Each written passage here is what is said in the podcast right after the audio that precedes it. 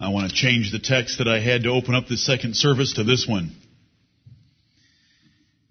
And Nehemiah, which is the Tershatha, and Ezra the priest, the scribe, and the Levites that taught the people, said unto all the people, This day is holy unto the Lord your God.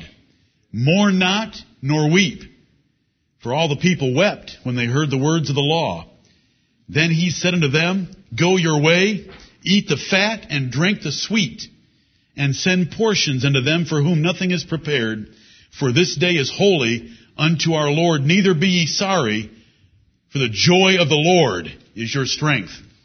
Let's rejoice in the Lord and continue rejoicing in the Lord, even if the topic of the second service is of a warning nature. Let's just be thankful that the Lord has sent us a warning to remind us again to be careful about the associations of our children and our own and that our marriages ought to be in the Lord. Because in this occasion, they heard from the Word of God the things that they were not doing, and in spite of hearing things they were not doing, they were to celebrate that they had understood the word of the Lord and they were going to do those things. And let's just purpose in our heart, He died for us. We can live for Him. And if He is exclusive about His family and our relationship with others, then we're going to be exclusive with our families so that our children and our marriages reflect the friendships and marriages that He wants us to have. Let's continue to rejoice.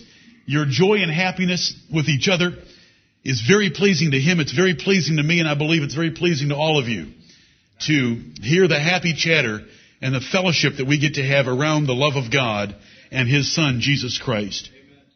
Heavenly Father, we thank Thee so much for giving us so much to be thankful for. Amen. We thank Thee, Heavenly Father, for giving us so much to be joyful about.